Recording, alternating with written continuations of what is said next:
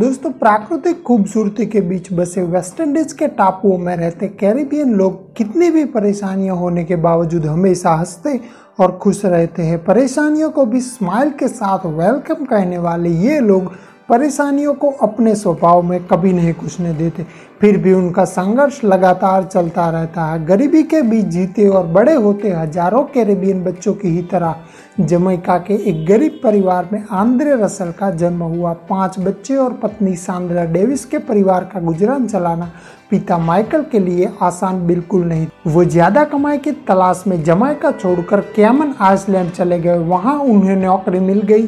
Sandra ने बच्चों को माता पिता का प्रेम देकर बड़ा किया। कुछ समय बाद रसेल को लोकल सरकारी स्कूल में बढ़ने को भेजा गया, पर उनका मन खेल के मैदान में ही था। क्रिकेट का गौरव में इतिहास रहा है। वेस्ट इंडीज का पर पिछले कुछ सालों में एथलेटिक्स और फुटबॉल की बोलबाला रही है।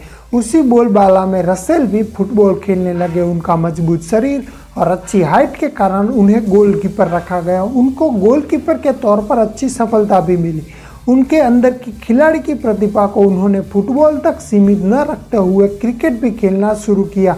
उनको वेस्ट इंडीज की पुरानी बेटी के दिग्गजों की तरह फास्ट बॉलर बनना था। माइकल के लिमिटेड इनकम और बड़े होते बच्चों की बढ़ती जरूरतों के बीच संतुलन बनाना सांद्रा के लिए आसान नहीं था। तब सांद्रा ने आंद्रे रसल को कहा, बेटा, तू पढ़ाई पर ध्यान दे, जिससे आगे चल के परिवार को मदद कर सके। पर रसल का मन क्रिकेट में था। उन्होंने माता के पास दो महीनों की मोहलत मांगी। वो जानते थे कि अगर इस समय कुछ नहीं कर पाए तो आगे चल के पिता ने किया वही करना पड़ेगा। रसल की ऑलराउंडर प्रतिभा ने लोकल क्रिकेट में सबको आकर्षित किया। उनकी प्रतिभा को देखकर इंग्लैंड की वॉस्टरशायर क्लब ने उनको कॉन्ट्रैक्ट दिया। क्रिकेट में आनंद के साथ साथ अब कमाई भी होने लगी। तो परिवार की थोड़ी राहत हुई इंग्लैंड के अनुभवों के बाद वेस्टइंडीज के क्रिकेट लेजेंड विवियन रिचर्ड्स ने उनकी प्रतिभा की परख की, उनको प्रोत्साहित किया और गाइडेंस भी दी।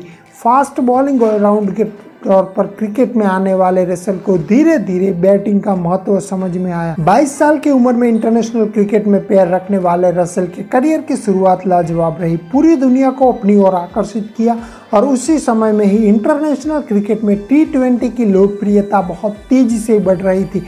गेल, पोलार्ड और ब्रावो जैसे खिलाड़ियों के तूफ़ान ने रसल जैसे खिलाड़ियों के लिए दुनिया का एक नया दरवाज़ा खोल दिया था। वेस्टइंडीज क्रिकेट बोर्ड में चलते पॉलिटिक्स और नेशनल टीम की ओर से मिलती मामूली फ़ीस के कारण बहुत क्रिकेटरों ने टी ट्वेंटी लीग को अपनी इनकम का मुख्य आधार बनाया था, जिससे उनकी हालातों में बहुत जल्दी सुधार हुआ। इन सब के रास्तों पर रसल भी आगे बढ़े। इंटरनेशनल क्रिकेट के शानदार प्रदर्शन और टी ट्वेंटी खिलाड़ी की पहचान के कारण आंद्रे रसल को आईपीएल 2012 में जगह मिली। सबसे पहले उनको दिल्ली ने साढ़े चार लाख डॉलर में खरीदा। उसके साथ ही रसल के परिवार की ज़्यादातर समस्याओं का अंत हो गया। वो 2012 और 16 में जब वेस्टइंडीज की टीम टी वर्ल्ड चैंपियन बनी, उसका अभिन्न अंग रह चुके थे। 2013 में उन्होंने इंडिया ए के सामने लगातार चार बॉलों में चार विकेट लिए।